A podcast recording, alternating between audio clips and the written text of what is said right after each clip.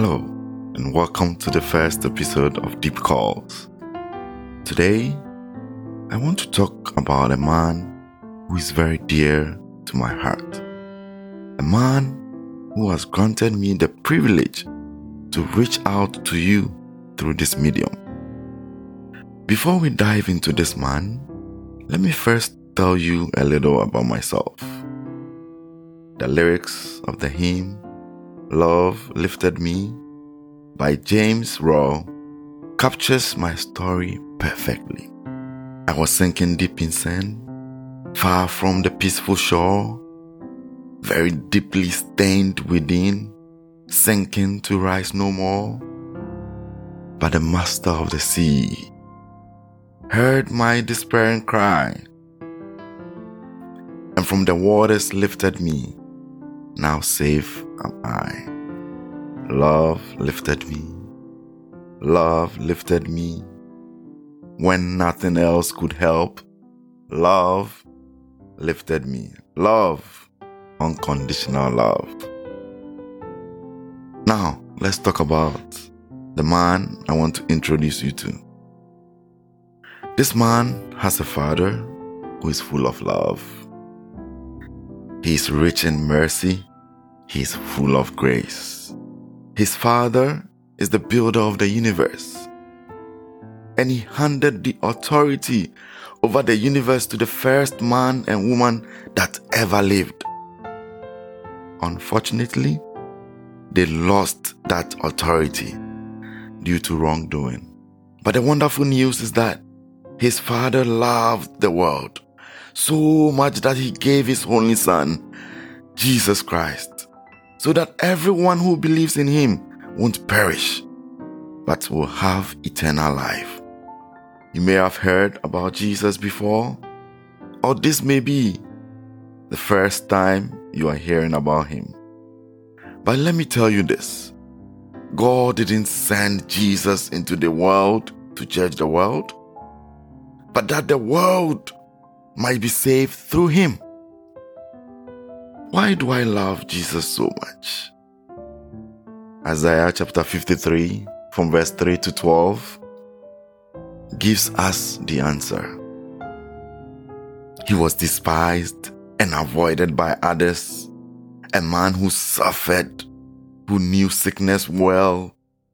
He bore the punishment that made me whole. By his wounds, I am healed. Like sheep, I wandered away, going my own way. But God let fall on him all my sins due to an unjust ruling. He was taken away, and his faith, who would think about it? He was eliminated from the land of the living, struck dead because of my rebellion. His grave was among the wicked his tomb with evildoers, though he had done no violence and had spoken nothing false. But God wanted to crush him and to make him suffer. His plans will come to fruition through him. He willingly poured out his life to death and was counted among the transgressors. He himself bore, he himself bore and took away my sin and interceded with the Father for my transgressors. What a man. Are you burdened with the loads of sin? Are you struggling to be completely free from sin? Do you want to experience the love of God and enjoy the peace that comes with a relationship with Jesus? There's no sin too big to be forgiven. And Jesus is calling out to you today. God the Father demonstrates his love toward us, in that while we were yet sinners, Christ died for us. Therefore, as the Holy Spirit says, today, if you hear his voice, do not harden your hearts. He did it for me, he will certainly do it for you too. I want you to know about the transformative power of saying yes to Jesus. We often hear about how Jesus died on the cross for our sins, but it's so much more than just a story or a historical event. It is a personal invitation to experience true peace, true joy, and purpose in life. I want to share a song that has touched my heart deeply. The lyrics go like this Thorns on his head, spear in his side. Still, in was a heartache that made him cry. He gave his life so you would understand. Is there any way you could say no to this man? These words reminds us of the sacrifice that Jesus made for each one of us. He endured unimaginable pain and suffering so that we can be reconciled to God and have eternal life. If Jesus Christ Himself were standing here today, wherever you hear my voice, if Jesus Christ Himself were standing wherever you are today, face full of glory and eyes full of tears, will you be able to say no to him? Could you look in his tear stained eyes and tell him that you are not ready to give him your life? Could you say that you don't think you need his love? Jesus is here with us right now, with its arms open wide, ready to receive us just as we are. He says, Come to me, all you who labor and are heavy laden, and I'll give you rest. He's done all that he can, and now it's up to us to say yes to him.